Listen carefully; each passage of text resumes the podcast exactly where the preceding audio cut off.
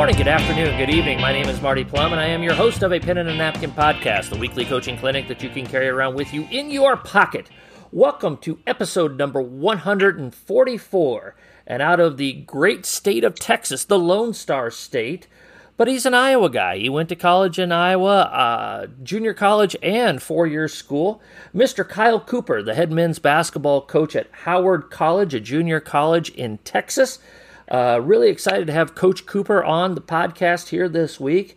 Uh, but before we start talking to Coach, we of course want to thank our founding sponsor, COSAC Chiropractic, located at 144th and Maple here in Omaha, Nebraska.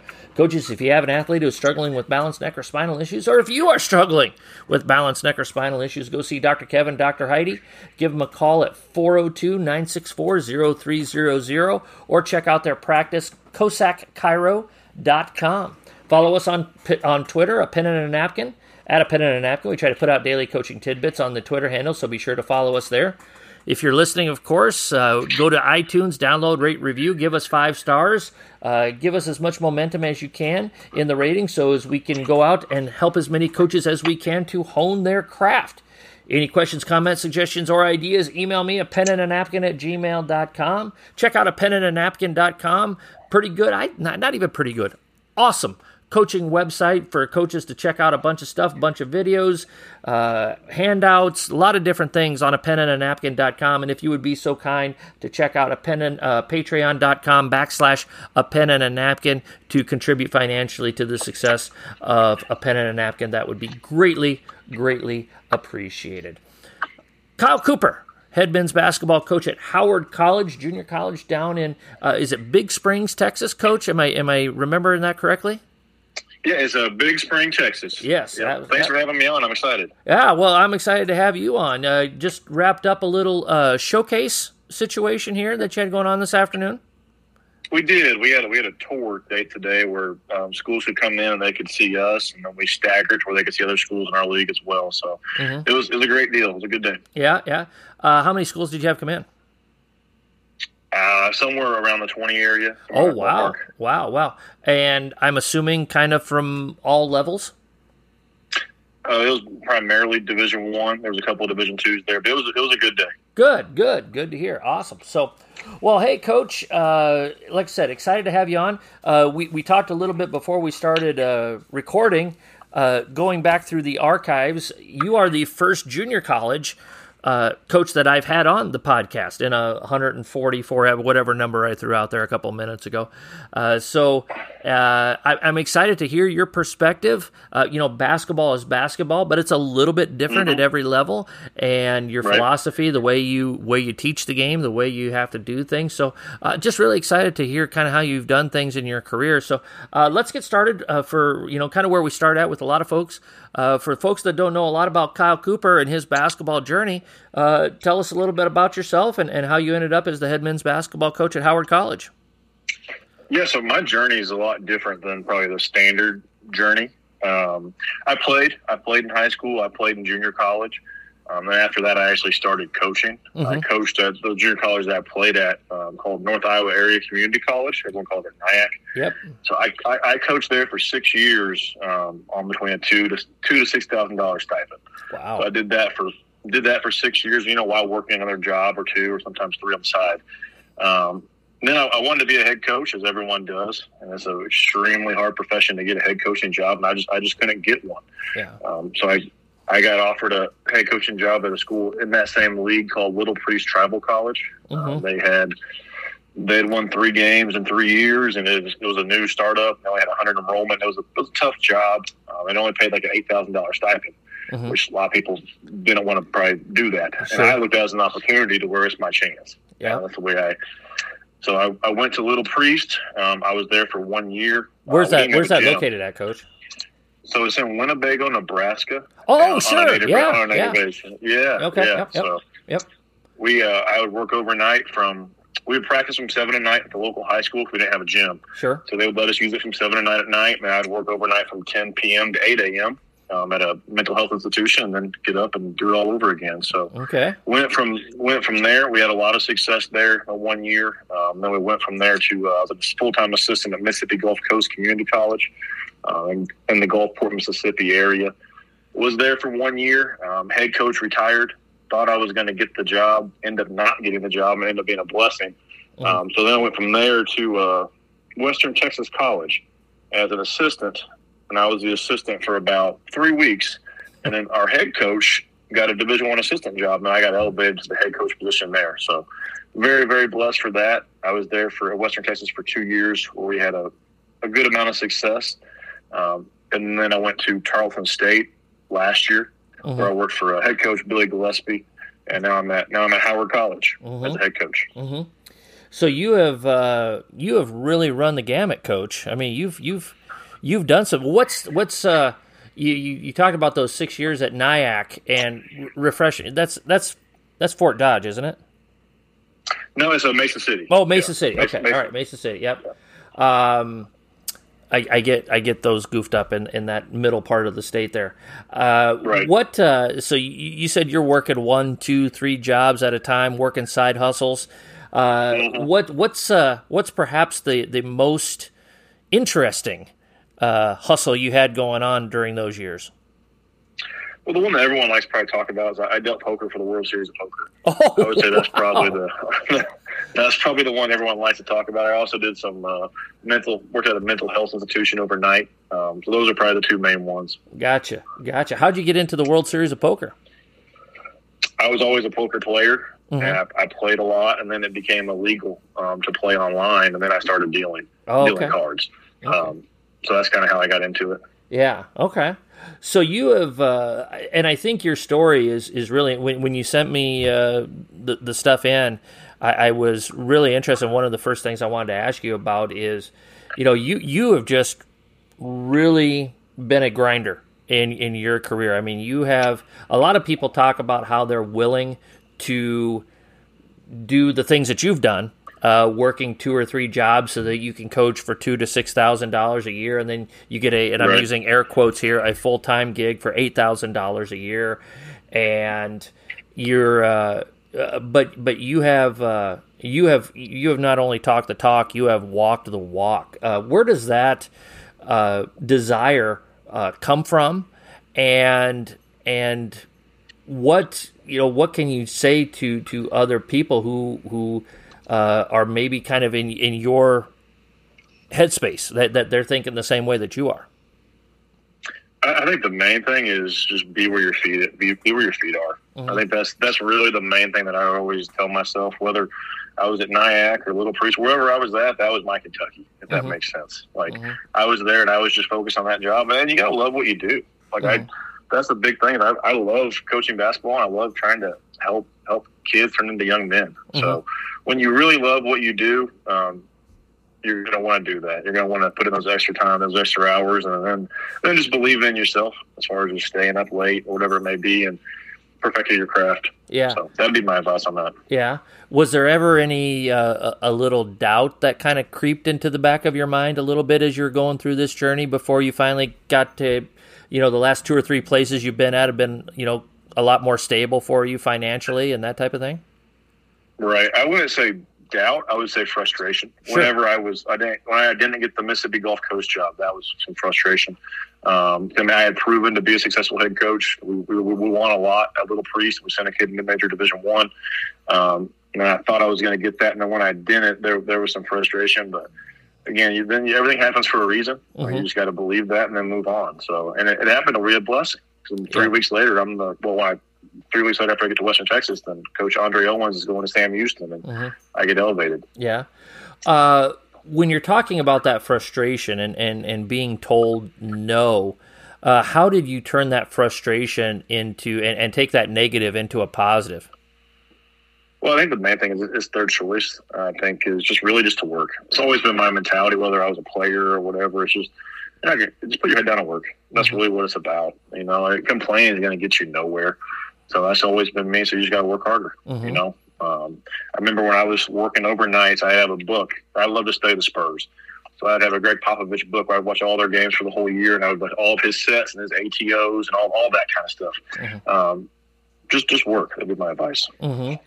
Uh, when you know, and I don't want to have put you through any PTSD here, Kyle. Uh, but uh, when when you when you did not get those jobs uh, that you wanted or other jobs that you had applied for, uh, what was your? I mean, did you you know, did you talk to the search committee after it was over? Hey, what could I do differently? What did you like about what I did? What do you, you know? What are some things that I can improve on?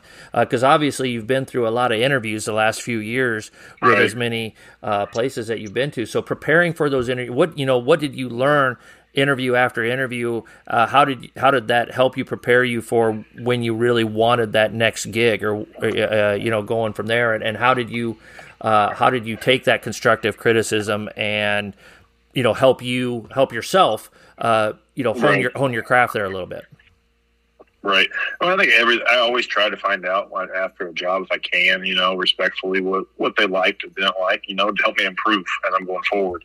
Um, and really what comes down to every person who's looking to hire someone, they, they want something. Or whether they don't, I don't really know what they're looking for. Every job's kind of different. Mm-hmm. Like they might want some, some might want a really good player of the past. Some might want someone who's locally, and all those different examples, whatever it may be. So um, I really think you, you, can everything you can always learn. You should always be trying to learn and better yourself. Um, then also, if you, if you don't get selected for a job, only one person does. Yeah. Then you just move on and try to get better. Yeah. Um, preparing for interviews. You know, this was not on the uh, this was not on the agenda, so we're zigging. I'm already zigging on you, Kyle. So, yeah. uh, you know, your advice. Like I said, you you've you. I, I, know one thing. I went. I did an interview for like 16, no longer than 16 years, almost 20 years, and mm. I felt like I was not good uh, the first couple that I went on, or I was not as good as I wanted to be. Uh, so, right. so your advice for preparing for interviews, preparing for uh, you know, getting your, your ducks in a row, how to apply for a job because you you know you've been through this process quite a bit lately.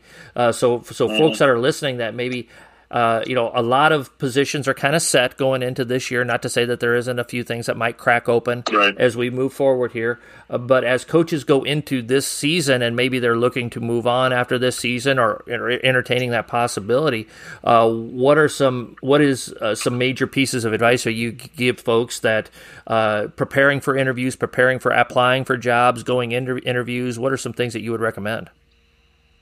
I would say put a lot of time into it. I would say look at look at the job description, like when you're applying for a job, because there'll be a lot of things in that job description that will come up on the interview, like whether it's uh, HR or fundraising or whatever it may be. Every job's different, so I would look at the job description, um, and then I would try to find people around the job or who knew of the job as much as I could, and just try to figure out what they're looking for. You know, like what what they want, what their values are, and try to talk to as many people around it as I could, so that way I'm I know kind of what they're thinking before I go in if I can.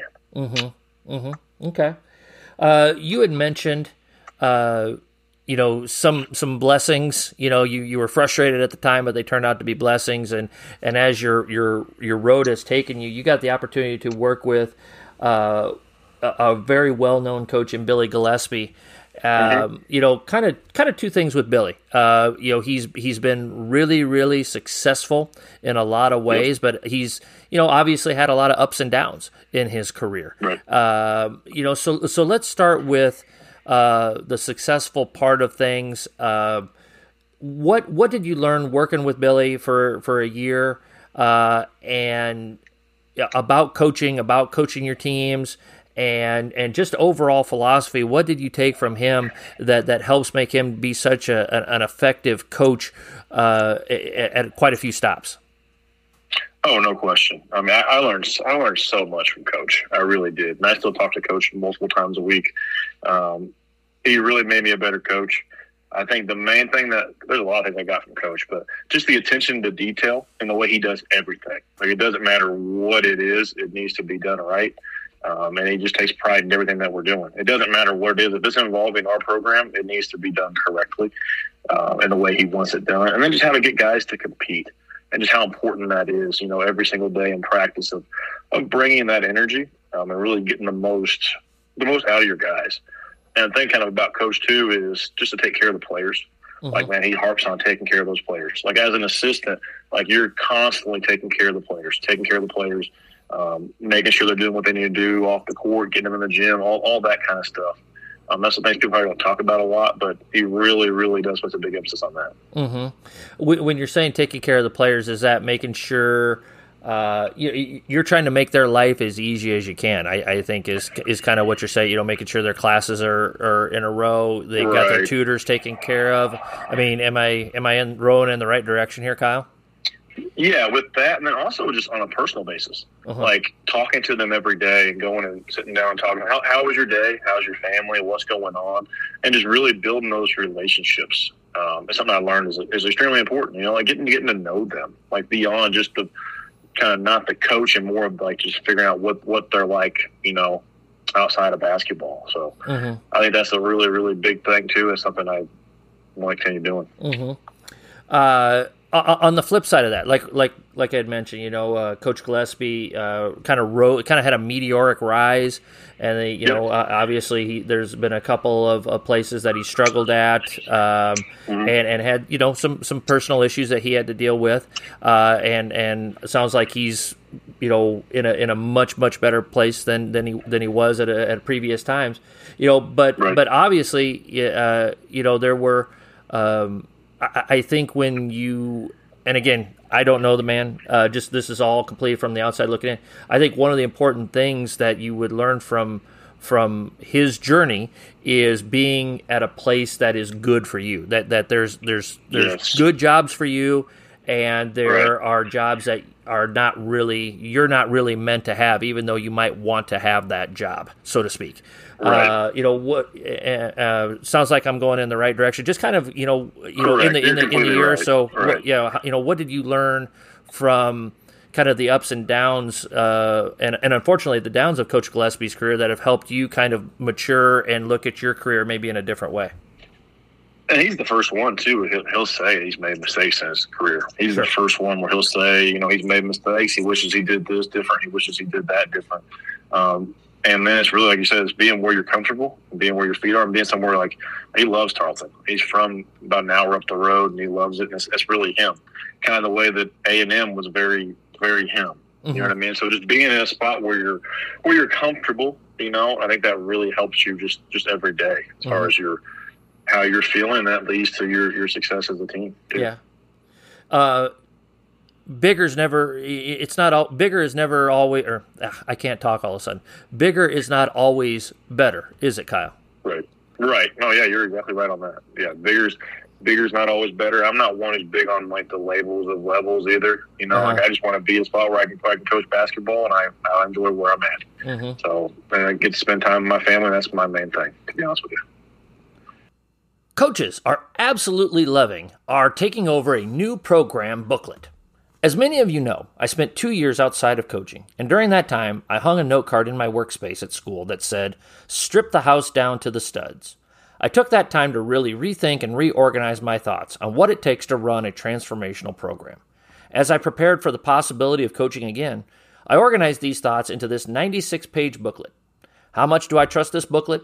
I used this booklet as I went on interviews to help sell myself and my vision for what my new program would look like. If I'm using it to sell myself, why wouldn't I recommend it to you, my listeners?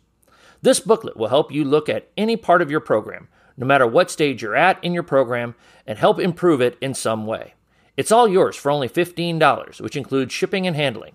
For more information, email me at a pen and a napkin at gmail.com.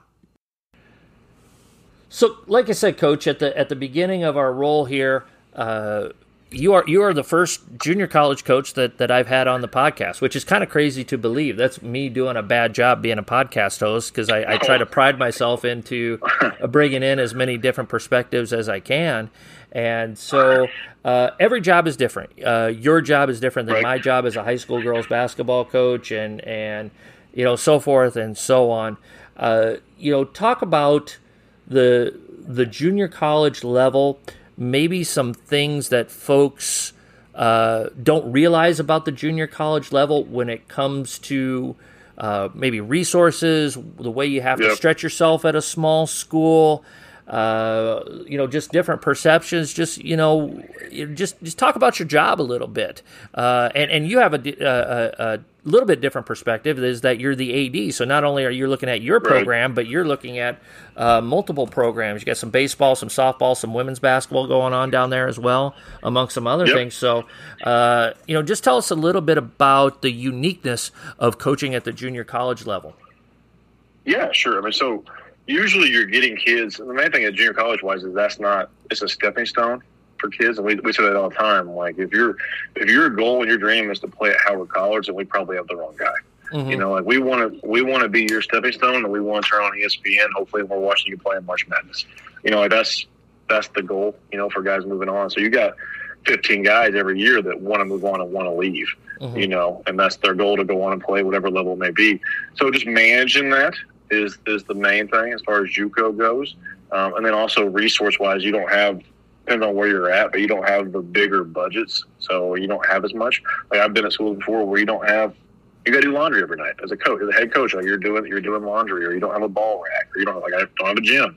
Well, whatever whatever it may be, you know. So I mean, you really learn how to do everything too. That's what the good thing about Coach Gillispie says all the time um, about being a JUCO assistant. You learn how to do everything. Mm-hmm. Like we're doing, we're doing the academic stuff. We're taking the kids in to do their financial aid. We're doing all that kind of stuff to where when you do go to the four year level or you move on, you're prepared uh-huh. um, and you know how to do a little bit of everything. I mean, mm-hmm. you're not on a staff with eight to ten guys. It's usually you as a head coach and then an assistant coach. Mm-hmm. That's really about it. And you mm-hmm. got to do everything. Mm-hmm. As as you've been a head coach, how do you work with your uh, assistant coach and and try to get the most out of you know two two fellas trying to mm-hmm. help these these 14 15 young men achieve their dreams yeah, so I think the, the main thing for my assistants is I want them to be prepared to be head coaches. The mm-hmm. same way you want your you want your players to move on and go to a spot where they're happy, they're going to be successful. It's the same thing for your assistants. The way I look at it, so like you want them involved in every aspect, um, whether it be academic or scouting, essentially all the all the day to day stuff, player development, and then giving them little pieces of practice here and there where they can just have a chance to have a voice you know, because mm-hmm. it's a lot different when you're the guy out there and you're the guy talking and they're all listening. Mm-hmm. Um, so I think really just trying to prepare them um, is what I really want to do with with our system. So with that comes a lot of responsibility. I mean, you're going to have to do you're going to have to do a lot of things. But when hopefully your number's called and you get a chance to be a head coach, you're, you're prepared for that. Mm-hmm. Uh, at, at your level, you you've got you, like you said, you're you're looking to get guys to the Division One level, get them to the tournament, hopefully see them in March Madness and all that that stuff. Uh, but that's also comes with its own set of challenges because if you have 15 fellas that are aspiring, well, there's one ball, there's only five fellas on the floor right. at a time, and but and so you're you're expected to win games. You want to win games because you're competitive, but right. you also want to give your players, as many of your players, I would imagine, uh, as many opportunities as they can to showcase themselves and their abilities. So how how do you manage your roster in that way? Because like you said, you are a stepping stone, and and I love what right. you said, where you you know if your dream is to play at Howard College, then we're probably talking to the wrong kid. And and I think that's a great perspective to have. So how how do you how do you how do you balance all of these things and and and still put together a, a productive product uh, that you know you're going to be able to also perhaps look to do some really good things for yourself. Right, no question. So I mean, I think the main thing is just getting a group. I'm really big on trying to bring in character guys as best we can um, of guys that are about winning. I mean, because you know as well as I do, if you're you're winning 20, 25, whatever it may be games, a lot of guys on that team are going to get recruited. If you're out there, you're not winning very many games. It's hard to get anyone recruited. Mm-hmm. So I mean, I think just getting everyone to buy in as far as a team, as far as we win, we are all successful. But at the same time, you say you want to go on, you want to play at the Division One level. Well, you're, you're going to have a role at that level, more than likely. You know, whatever your role may be. So you got to prove you can play with Division One guys. Mm-hmm. coaches want to see that too, where you're not the only Division One guy on the team. You got to play with other Division One players. So I think if you embrace that right, it just makes yourself more marketable and more recruitable. But it really starts with. Uh, I think getting everyone to buy in about the team and about team with team success comes individual success. And when you do that, you have a special you have a special group, and that mm-hmm. is the most challenging part. Um, that's what we try to do. Uh huh. how do you when, when you go into I, you probably haven't been into too many living rooms the last couple of years with COVID and everything, but you're right. recruiting kids. Uh, you know how how do you uh, recruit in, in that regard? How do you sell your program and, and you talk about those qualities? Uh, uh I imagine you're just pretty straightforward with it. Exactly. I'm, I'm very straightforward. I mean, I'm, we're very honest. Uh, I'm big on that. Just having, you know, building a relationship with them and telling them, well, we're not for everybody. Mm-hmm. We're not like if you don't if you don't want to compete, same with a lot of other programs out there, then we're probably not the spot for you. Like we want guys who want to come in and who want to compete. Um, and that's really what we try to find those those kind of guys. Mm-hmm. You know, and again, you're right. We haven't really been in living rooms a ton late recently with uh, with COVID. That was a that's been a whole whole ordeal. But yeah, um, yeah. We're really just trying to find those guys. Yeah. Uh, what's one thing that you would like folks to know uh, that might be a, a, a negative stereotype of junior college basketball? That, that's that's that's untrue. That's untrue. Excuse me. I did I didn't follow up very well with that. So I would say that all kids are here because of grades or bad attitudes and that kind of thing. I think mm-hmm. that you hear that kind of a lot. Well, like what's what's wrong with him? That kind of stuff. Mm-hmm. Um, it's not. It's nowhere close to being true. I mean, I've coached some phenomenal, phenomenal people at the junior college level. There's a lot of reasons why people go to junior college. Whether you're looking to you're transfer from Division One and you want to have a bigger role to go back to Division One, or maybe you're a high school um, non-qualifier who didn't do well on the test, but you're a great person, mm-hmm. or you're you're a qualifier who got who got passed on, and you want to prove you can play at the at the higher level. So, I think that's probably the biggest stereotype you get, you know, and it's just so far from being true. It mm-hmm. really is. Yep. Yep. A pen and a napkin university videos are just another way that a pen and a napkin can help you become a better coach. Our university video library is constantly expanding, with topics ranging from interviewing for a job to full court defense to 25 universal truths about coaching. Our university videos will help you round out your skill set as a coach and help you hone your craft.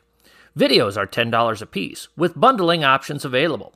To order, you can DM me on Twitter, send me an email at a pen and a napkin at gmail.com, or order from our website, a pen and a napkin.com.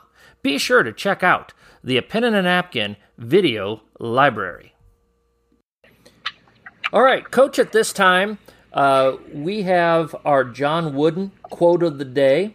And uh, what we do is I, I, I, select a quote from uh, Wooden's book, uh, Wooden, A Lifetime of, of, Observations, and I, and I throw the quote out and, and we talk about it for a couple of minutes. I'm going to give you first crack to talk about it. Um, and so, Coach Cooper, are you ready for the John Wooden quote of the day? Yeah, let's have it. All right, all right. So, and this one's a little bit longer, so I might read it a little bit slower because it's a it's a it's a lot to uh, digest. So I, I, apologize for that. But uh, from page 52 of Wooden: A Lifetimes of, of Observation, the John Wooden quote of the week this week is: "You have little say over how big or how strong." Or how smart or how rich someone else may be. You do have, at least you should have, control of yourself and the effort you give towards bringing out your best in whatever you're doing. This effort must be total, and when it is, I believe you have achieved personal success. That's a good one. Yeah, so when I think about that, when I hear that, I think about just focus on yourself mm-hmm. and not and not to worry about others. Don't worry about the outside noise or so and so is doing this or so and so is getting this job, whatever it may be. Um, just worry about yourself. Again, be where be where your feet are. Focus on yourself. Focus on getting better as a as a coach, as a person, whatever whatever it may be, and just don't worry about the outside stuff. Absolutely, yeah, and, and I and I agree with you there. And uh, you know, I kind of have a saying that that I use quite a bit with our team. Uh, yesterday's over, tomorrow's not here yet, so let's only worry about today and love it. And uh, you know, we we talk about that all the time, and uh, so that one kind of ties into that there. Uh, Coach Wooden, the English major, I'm a history major, so I've struggled to put words together that eloquently. Uh, but so uh, you, you, know, so Coach, I'll, I'll, leave Coach Wooden to say to say it like the way he said it. So. Um, all right, Coach. Let's uh, let's jump into your X's and O's philosophy here. Stuff you uh, like to do, the stuff you're implementing with your players. Uh, and sure. and uh, you're a defensive guy. You know, reading your bio, I can tell you want to get after it defensively, uh, really play a, a, aggressive defense, and uh, just control the tempo of the game in that regard. Uh, so, coach, at this time, I'm just going to kind of let you cook. Uh, talk a little bit about your defensive philosophy, what you do. Uh, if you want to talk about maybe some drills that you use to implement it. Uh, if I if I have a question, if I have a follow up question, I'll do my best to to uh, interrupt you as politely as I possibly can here. Uh, but uh, just go ahead and tell us about your your man to man defensive philosophy, your overall defensive philosophy, and what you're doing to to teach your kids to play great defense there at Howard College. Yeah, sure. So, I mean, something we say all the time on the defensive end, if you're trying to take away everything, you end up taking away nothing. So first, you got to figure off what you can live with. Because you're going to give a, you're going to give a little something no matter what you're doing. I think there's always a counter. Um, so for us, we're we're primarily in gaps on the defensive end. Um, mm-hmm. We want contested jump shots off the dribble outside the paint. Obviously, that's what that's what we want over a hand. Um, we don't want rhythm threes and we don't want the ball getting to the basket and people shooting in the paint. Mm-hmm. So that's really a big emphasis for us. Um, we really try to protect the paint. Um, like I said, we're in gaps. Uh, we try to. If you're in that gap, your your butt should be your butt should be to the ball. You we call it a boxer stance. You're like you're mm-hmm. squaring up to box. We call it a boxer stance, where your hands active and you're in that you're in that gap. You're in that pass lane a little bit, um, and we constantly work on stunning and different things of that sort. Um, and when the ball gets thrown in, kind of a unique thing we do is we switch one through five as a base. Or we do have wrinkles, obviously. Yeah. Um, but we we switch one through five as a base, and when the ball gets thrown in, we primarily double from the baseline, um, and then we will deny the first pass back out, and then we'll form a tandem in mm-hmm. the middle where we go bat, we go basket, and we go nail, and we, that's been very effective for us. Uh, in, the, in, the, past couple of years. And we again we have tweaks to that too, where we can do different things. Um, but that's been very very effective as far as taking away the basket. You know, so we don't want teams to score in there. Mm-hmm. And a lot of times when the ball gets thrown into those those bigger posts, we want to make them make a skilled play. Mm-hmm. Like let's see if take away that obvious pass back out, and let's see if they can throw a, a, a skip pass across the court and hit someone in the shot pocket. Mm-hmm. You know mm-hmm. what I mean? Yeah. Like that's something we we really do um, a lot. As far as favorite drills, um, probably my one of my favorite ones, and we call it four on four cutthroat. We do this almost every single day. Yeah. Where we'll have you're probably familiar. Yep. We do it uh, three groups um, where we'll throw we'll be underneath, four guys are touching the basketball, four lines up top. Ball gets thrown out like in your standard sh- shell positions, and you, and you play. And just like almost all of our drills, you get rewarded on the defensive end. So the only way you can score a point is getting a defensive rebound. So if you score, you go to defense if they if they get an offensive rebound, they, they go to defense, and then you gotta you gotta score by getting a defensive rebound. So it's a great way to make those guys care. I think about mm-hmm. defense, and they want to compete. So that's that's one of my favorites. Um, another favorite one we do is uh, we do we call it, call it three on three no paint, which is kind of a similar philosophy where three guys are touching the ball. You got a, a line up top, a line on each wing, and a coach will throw the ball out and they'll sprint to close out, and they play for 20 seconds and the office of the office of players they cannot cut, especially when you're early on, and they can only catch the ball behind the three point line. Mm-hmm. Um, on on the defensive side, we don't want the ball going to the elbows. We don't want it going to the middle. Now, if you're going to dribble towards half court, that's a non-threatening drive for us, and we're fine with that. Mm-hmm. We really want to force you to the corner. We don't want the ball going straight line down. We'll, we'll, we'll let you go to the corner. So um, in this drill, you'll catch the ball on the wing. Traditionally, you'll drive, and then the bottom of that help line will cut. The top of the help line will sink level to the basketball, and the ball will get thrown out. And then whoever cuts that ball will have to scramble um, to guard, usually the guy up top, and then when the ball gets thrown out, then you play off that. So that's a really good one. because You get to work on multiple things, and it gets pretty competitive. Um, and then also another one we do, we call it kill drill which I'm sure Coach Adams at Texas Tech, where we got it from, where mm-hmm. you're playing full court and you got to get. We do you can go any variation you want where it can be 60 seconds or 90 seconds or whatever it is. We do 90 seconds where you got to get essentially three stops in a row um, where they can't get, we call it the box, where they can't get in the box by the, by the basket. They can't get an elbow touch. They got, you got to have high hand closeouts. And you can be as tough on that as, as you want, honestly. Mm-hmm. You pick whatever rule you want. And then if they don't do it, then you start the whole thing over. And it's, it's a great conditioning drill. It's also great for getting your guys some, some mental toughness and wanting to compete a little bit. Mm-hmm. So, um, Couple follow ups, and I think I heard this uh, on ball. Uh, it sounded like to me you, you, like to force at baseline area, uh, take the, the no middle stuff. Did I hear that correctly? We do, yeah. So we we like to force it. Really, we say to the corner. We don't go to the extreme. We never want to give up a straight line. Like our butt is always to the rim. Um, our inside foot's going to be a little on the inside of their top foot to where they just we just don't want them getting to the elbows. Mm-hmm. You know, that's that's really that's really our main thing. But we don't want to get beat straight lines. Mm-hmm. Uh, it, it, is part of that uh, making it more difficult to reverse it as well. Yeah, I think it is. It really just kind of takes away flow and keeps the ball on one side. And if it does get thrown reversed, is non-threatening. Mm-hmm. You know, that's really the, the goal. Is if they want to reverse it, we're fine with that as long as it's a non-threatening reversal. Mm-hmm. Well, we don't want we we want nothing getting thrown towards the basket. Mm-hmm. Again, like, you, you, can't take away everything. Everyone has different philosophies. Yep. Um, we're willing to live with contested jump shots. You know, we have different things we do for different guys as far as if you have a really good shooter, we might guard that gap a little differently compared to where if you have a non-shooter, we'll guard that gap. Um, but we, we want guys shooting jump shots off the bounce. That's really what we want and making them earn those hard twos. You know, that's really like that's that's our goal defensively. Uh-huh. Uh, and you, uh, again, I apologize if I missed this here.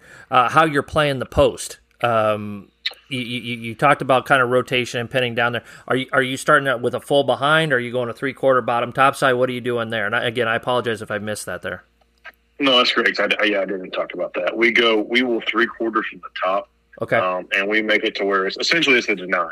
And mm-hmm. we don't want the ball going into the post. So that's something we do to where it's essentially the ball doesn't go there. It's a deny. We will front at times too. Mm-hmm. Um, but regardless, if the ball gets thrown in there, we traditionally will go and double. Um, then we'll deny the first pass back out. A big's going to want to throw it to the obvious pass back out mm-hmm. traditionally. Um, and if and if a big's good enough to catch it and square it, when they dribble back, we usually run away. We can also stay trapped as well. Just depends on who the player is. Yeah. Um, but if a big's going to catch it there and square up and beat your double, you're probably in trouble anyways. Honestly. you know what I mean? no, no, you, you're you're. Uh, you could be at uh, my practice and my girls would hear the, the the literally I say the same thing. We we do a lot of uh, force baseline sideline and and try to force them into the coffin corner if they if they put it on yep. the floor and and and I literally I'm laughing Kyle because I'm I'm like if, we get a gal that consistently drives baseline and can turn and throw that pass on a line uh, to the weak right. side in the slot, we're probably in trouble anyway. That's literally the same. right. That's literally the same thing I say. So that's why I'm kind of chuckling to myself here about a thousand miles away because uh, you know that's exactly what I'm telling my kids in my gym as well. So uh, that's funny. Um, I, I, I, I, I apologize in advance if I offend you here with this question. All right. Uh, yeah. The Z word, zone. Z- oh, zone. Okay. Gotcha. Okay. Is, yeah, zone. Uh, do, do you teach any zone? Do you change it up at all? If so, uh, what do you run? Uh, what do you look to do out of it? You know, so forth and so on. We we don't play very much zone. Um, where if you look at our, we're about ninety nine percent man, one percent zone. Okay. We will have zones in, um, and the main reason why we have zones in is to practice against them when teams try to zone us. Uh-huh. So we will have we'll have multiple zones in, and we can we can throw a wrinkle at someone if we need to. Um, but I've always been one to where we don't focus on a lot of things. I mean, we focus on just a couple you yeah. know, and we want to be and we want to be really really good at those. Mm-hmm. But no, we, we will do we will do we will play a couple of zones. It's primarily in practice, but we do have the ability to change into that. But you'll see, this is my philosophy. Some coaches will are really good at running seven or eight different zones and all that kind of stuff, and we really don't believe in that. We really focus on just one thing and lock in on that and being great at that, hopefully compared to being average at a lot of different things. Eh. Um, I know some coaches can do that. It's just not really me. Yeah. Well, and, and, and again, you know, there's, there's a, there's a thousand different ways to win at this game, you know, and exactly, and exactly. Uh, with what you're doing, and the advantage that you would have is, okay, here's our base system. We know this inside and out, uh, but here to you know tomorrow night when we when we play whoever, uh, here's the little tweak we're going to make in our system. We're going to do that. We're going to double the post a little bit differently here tonight, or we're going to get into help off of this kid really hard all night long, you know, so forth and so on. And I'm guessing that's part of your preparation process as well.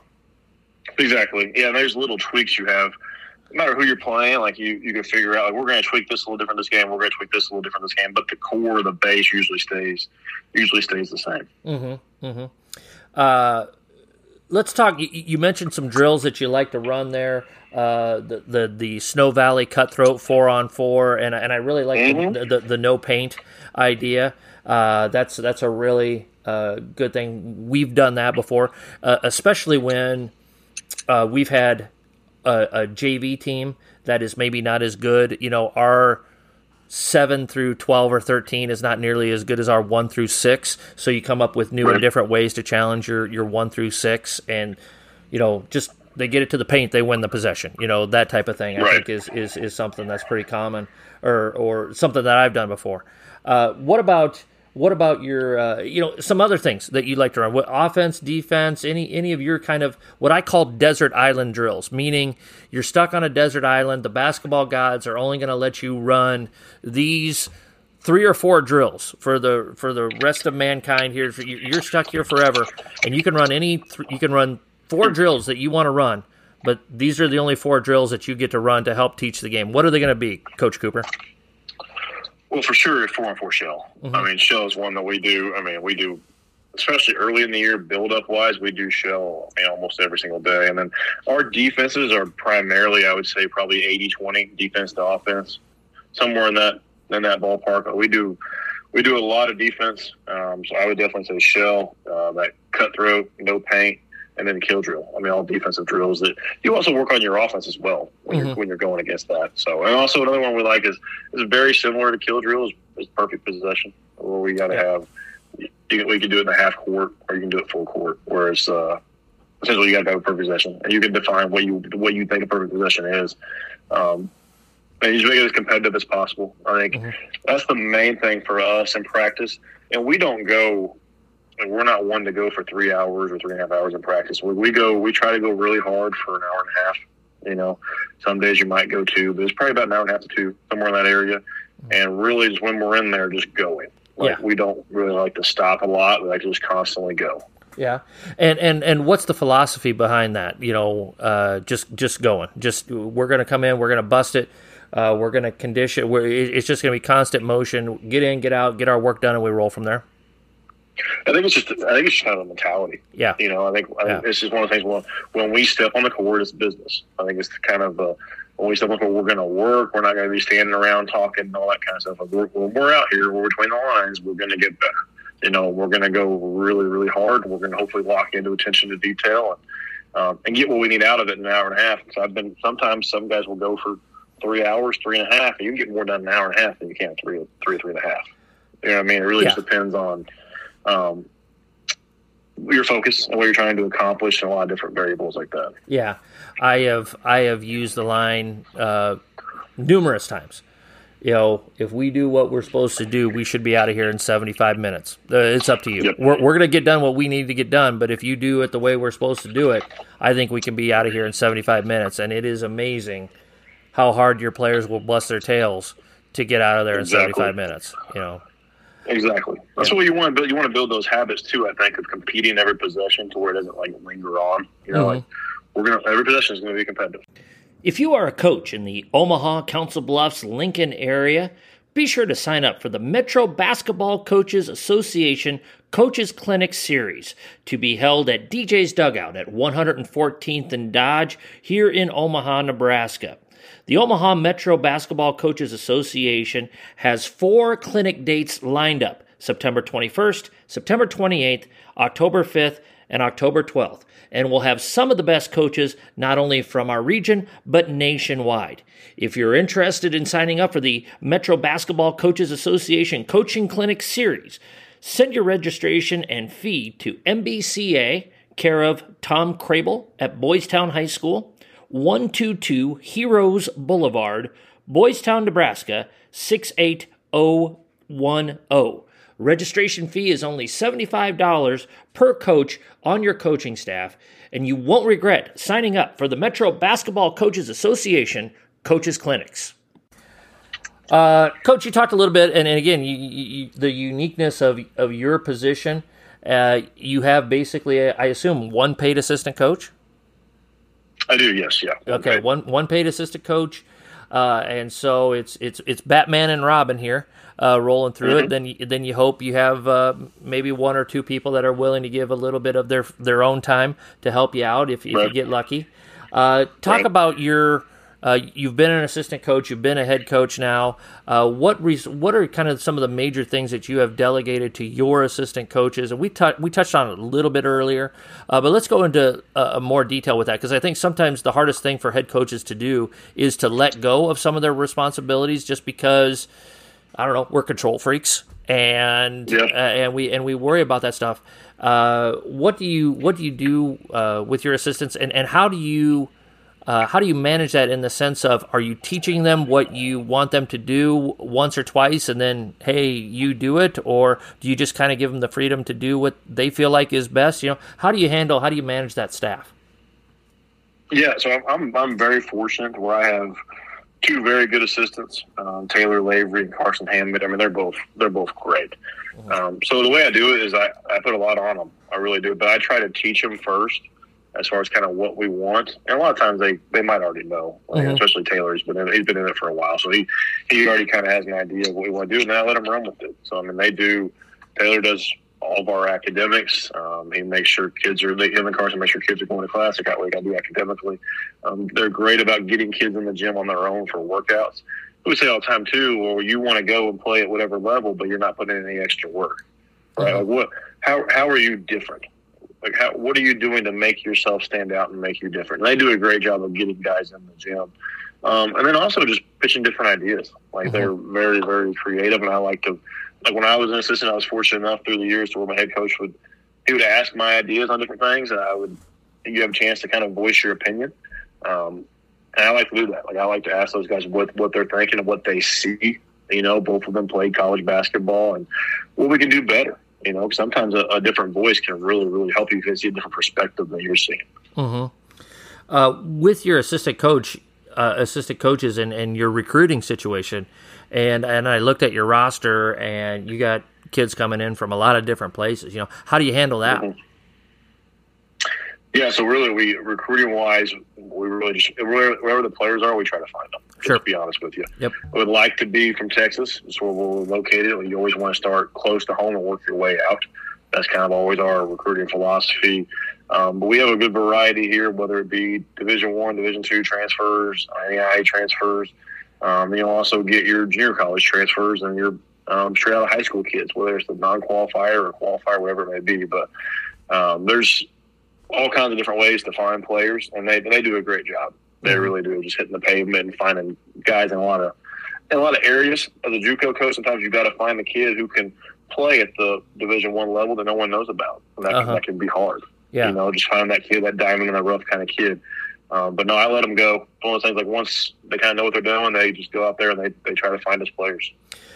Just uh, in a in a guess in a, in a guesstimate, the best you can guess, I guess. Uh, you have 15 kids on your roster. In order to nail it down to and, and have those 15 kids on your roster, how many kids do you think you talk to in a year about Howard College? Well, we keep a spreadsheet kind of on guys that we're recruiting, and when we don't get them or whatever, maybe they commit somewhere else, we, we move it down. We have a called a kickback list uh-huh. You know, just because they might go wherever they go and they might not like it the following year, and we think it's a good fit, we might want to recruit them then. Mm-hmm. So it's nice tonight when you, you build that relationship, you want to keep track. So I mean, sure. I would say we're talking to at least 200 kids, if not more, a year, probably in that area. Wow. And not all talks lead, not all talks lead to offers. You know how that sure. goes. Oh yeah. Yep. Um, but you're, you're doing your eval. Like you're talking mm-hmm. to the kid, you're seeing if it's a good fit, and they're seeing if they like you, if it's a good fit. But you're you're constantly trying to find kids, especially JUCO wise. Like for instance, this is this is my first year here. We have a full new team, mm-hmm. so like everyone is a whole new roster. So some JUCO was yeah, flip your roster almost every year, mm-hmm. which is what Division One wise you kind of turned into now, and Division Two wise to where one you transfer in one time and you find a new spot the next year. So. Yep. That's kind of the way the, the game's evolving, um, and you just got to keep up with the times. And and leading into uh, your your practice setup, uh, that that I, am sure that evolution and that constantly evolving program has to, uh, a lot to play into your philosophy because you you know I'm in a situation at high school we you know and even in my small town we can start coaching our kids in our and I'm using air quotes here philosophy in third and fourth grade, and and right. obviously they're not going to do it at a high school level until seventh, eighth, ninth grade or whatever. But we can start kind of indoctrinating them. You've got kids coming in and out every single year, uh, and a and a and a drastically different roster almost every single season. So I I have to imagine that plays into your philosophy as well.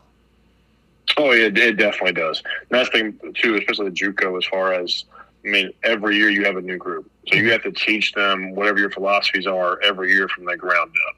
Mm-hmm. Um, compared to where at four year levels you might have guys that are back for a second or third year, whatever it may be. Um, so that's really every year you're starting from the ground up and you're building like mm-hmm. every single year. So in order to in order to teach that way, you obviously have to be really really efficient with your practices and your practice right. setup and how you put things out there. Uh, so so tell us a little bit about your practice philosophy, your practice setup, uh, how you how you and your coaching staff do things there at Howard College, and what you what you're put you know what you're looking to accomplish on a daily, weekly, monthly, and then yearly basis. Yeah, so it's really about every day just getting better. Um, so a typical practice day is my assistant coaches will get them warmed up about 15 minutes before practice. They'll they'll have their music on. They'll be getting in the right frame of mind. Um, then we'll come in. We'll talk about what the goals are from practice, and then we'll start. But every day we kind of have a different emphasis, whether it's an offensive emphasis, a defensive emphasis, and then we try to add a couple things whatever that emphasis may be every day. Uh, you can't try to do it all at once. At least we, we can't. Yeah. Um, so we, we focus on just we're getting better at this. Today. We're working on our stunning. Or we're working on this. So we're working on front of the post or whatever, whatever it may be. On the offensive end is um, whatever you're working on posting, getting big and Hing up, or whatever it is. So I think that's really the main thing. That every day just constantly, constantly get better, constantly get better. And if you work focus on every single day, then by the end result, you'll be pretty happy with it. But mm-hmm. it's so easy to focus on the end result and not worry about where you're at right now. Yep. So I think it's just it's just a daily process. Mm-hmm. Uh, how how is a typical practice going to flow? What uh, and again, every practice is different. If you have if you have seventy practices, you're going to have seventy different practice plans. I understand that, but yep. as you're constructing your practice plan for for our coaches that are listening, uh, what's your philosophy? How do you usually kind of have things flow in a typical practice? Yeah, so we'll start. Uh, as soon as we start, we'll usually have the first four to five drills scripted to where they'll know it's almost every single day. So we'll go from one drill right to the next drill, right to the next drill, right to the next drill. It's just a sprint to each drill. Um, and we don't like to stop. We'll put the water bottles underneath the baskets. Um, and then if they're out of the drill, they're free to drink it, but we don't like to stop and take breaks for water. And we're just constantly going. So as soon as we finish those four or five drills, I'll yell out a drill that they're familiar with after you teach them, obviously, and they go right to that drill. That's the way you you just you proceed um, throughout practice. Usually about an hour and a half, somewhere mm-hmm. in that area. But we try to have it really, hopefully high energy, hopefully high pace. Um, now we stop and teach a lot. Don't get me yeah. wrong. We, there's a lot of times where we, we stop and it slows down, or it might be a teaching segment where we're working on five on zero oh or whatever, or we're talking attention to detail. This so they have the chance to kind of catch their breath it's not constantly go go go. Because I mean, I think I mean, attention to detail is huge. Mm-hmm. It really is. So just every single thing, breaking it down the way you want it. You see something you don't like, do it again and do it correctly. Mm-hmm. Those those four or five scripted uh, drills. Is it kind of basically the same four or five drills every single day, or is it is it a group of seven, eight, and here's the four or five we're doing today? How do you do that? And, and what are they? And, the or, or what are they? I'm sorry. So we'll huddle at half court, yep. and then we'll break from the huddle, and we'll go right into two line layups. I'm talking about sprinting two line layups. We'll go right side. Everyone will go through once. When it comes back to the person on the right side, we'll just jump stop, left hand bounce pass to the left. So we don't do one. We don't stop and throw it over and say left side. It just jump stop, bounce pass to the left side, and we keep going. So we'll go right, left, right in the middle. Um, we'll go right from that into lane slides to where we'll have on the lane, you'll have one guy below, one guy up top looking at each other, and we'll slide back and forth five times. On the fourth slide, the next two guys go. So we'll do that, and then we'll go right from there to where we'll have we have right now we have 13 players. So we'll go right from there to we have seven balls set up on the on the side. We'll sprint from there. We'll go right to one on one zigzags. and we'll zigzag to half court. Hopefully, we're going full speed.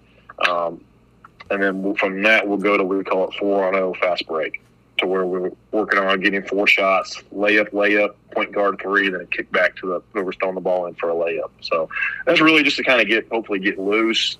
Also focuses on our identity, with hopefully guarding a little bit to start. You said we're in the right right frame. Mm-hmm. And then from there, you just go into whatever you think is best for the day. Right. Yeah.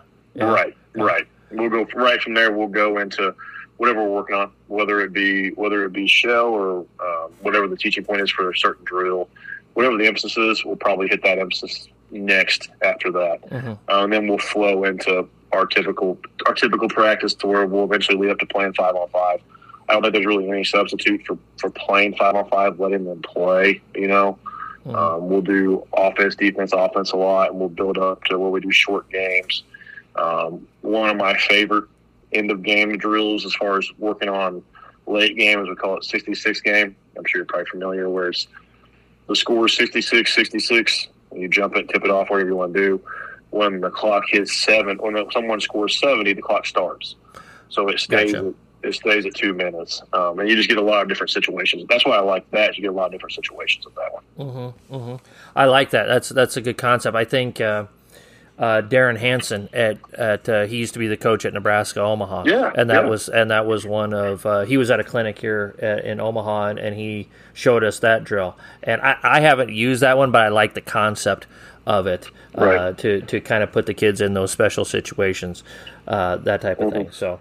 Uh, anything else on your practice plan, Coach, that you want to share that, that you feel like you you and your staff do really well there at Howard College? We try to do. I mean, I try to do it as soon as the practice is over. If I can, I try to go to my office and just write down some notes from that practice. Why it's like fresh in your mind. You know why when you walk out of practice, you're like, man, I, we we could have done that a lot better. That wasn't very good. Mm-hmm. Let's change that. Or that was really good. Let's change that. So I mean, I try to like uh, post practice notes if I can. So that way, when I come back, whether it's the next morning or later that night, and looking at the next practice, I can look at things that I think were very good. You know, right when I walk out of practice. So that's something I constantly do, and um, every practice is typed up.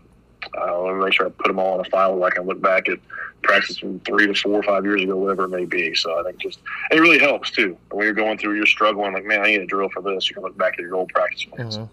Yeah, as your as your career has advanced, as you've worked with other uh, coaches, from your time that you were at Little Priest in Winnebago to mm-hmm. this year at Howard, how is your practice or has your practice philosophy evolved in between those two head coaching stops there? Yeah, it, it definitely has. I mean, I've learned. I've just learned so much from that time to now. You mm-hmm. know, I've got. I've been fortunate to work under some really great coaches. Like I was in, when I was at Mississippi Gulf Coast for a year as an assistant. Worked under Wendell Weathers, who's in who's in the Hall of Fame at, at Gulf Coast, and just a great person and a great coach. Learned so much from him. Um, and I learned so much from Coach Gillispie. And on, on Coach Andre uh, Andre Owens too. A couple weeks there at Western Texas. So, and just a lot more friends. You know, your network grows. You get to know people that can help you, and you just got to deck a sponge and try to learn all the time. I think so. It's a lot different now. Absolutely, Coach Cooper. Thanks so much for your time this uh, this fine uh, afternoon. I really appreciate it. Uh, any any uh, any social media you'd like to share about uh, for yourself or your for, for your program if folks want to know more about you or what you're trying to do there down in Big Springs uh, yeah you know how can how can folks learn more about uh, you, you, or your program? Yeah sure. It's um, on Twitter. I believe it's a uh, my Twitter is a Coach Cooper with an underscore at the end of it. Um, feel free to give me a follow shoot me a direct message anytime. I'll make sure I respond. Um, and also our, our our team Twitter page I think called Howard Hoops um, feel free to feel free to follow us. I mean, I'm excited for the year. Um, thank you, thank you again for having me on. Yeah, well, I uh, I hope you've uh, hope you've enjoyed your time on a pen and a napkin here, Coach. Yeah, it's been great. Hopefully, I didn't mess it up for the future JUCO coaches. we are we are we are one and zero oh when it comes to our junior co- JUCO coaches. You have you have not shut the door on the junior college uh, uh, coaches. So uh, no, I, I, I had a hunch this was going to turn out really well, and it definitely has. So uh, Kyle, I want to thank you so much for your time today. If you could hold the line a quick second here while I wrap up a couple of things, uh, we'll kind of roll from there. Perfect. Sounds great. Thank All you right. again. All right, yeah, you bet. Uh, again, Kyle Cooper, head men's basketball coach at Howard College in Brig, uh, Brig can't talk. Big Springs, Texas. There we go. Uh, junior college in Texas. Want to thank him for being on here today. Of course, we want to thank our founding sponsor, Cossack Chiropractic.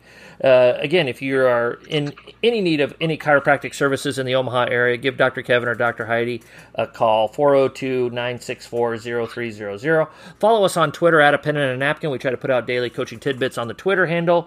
Questions, comments, suggestions, ideas, email me at pen and a napkin at gmail.com. Download, rate, review. Give us five stars. Give us some love out there in, in the iTunes land. Check out a pen and a napkin.com. And of course, if you'd be so kind, go to patreon.com backslash a pen and a napkin to help us out. Again, it's been a it's been a pleasure and a privilege to have Kyle Cooper on here this week. We are one and zero oh when it comes to our JUCO coaches, and we will have an, uh, we will have another one on. Uh, maybe I'll ask Coach Cooper off air here. Who's the next one I should have on here for for a junior college coach? But no, uh, terrific job today. Hope you enjoyed it, coaches. As always, let's be sure to hone our craft one day at a time.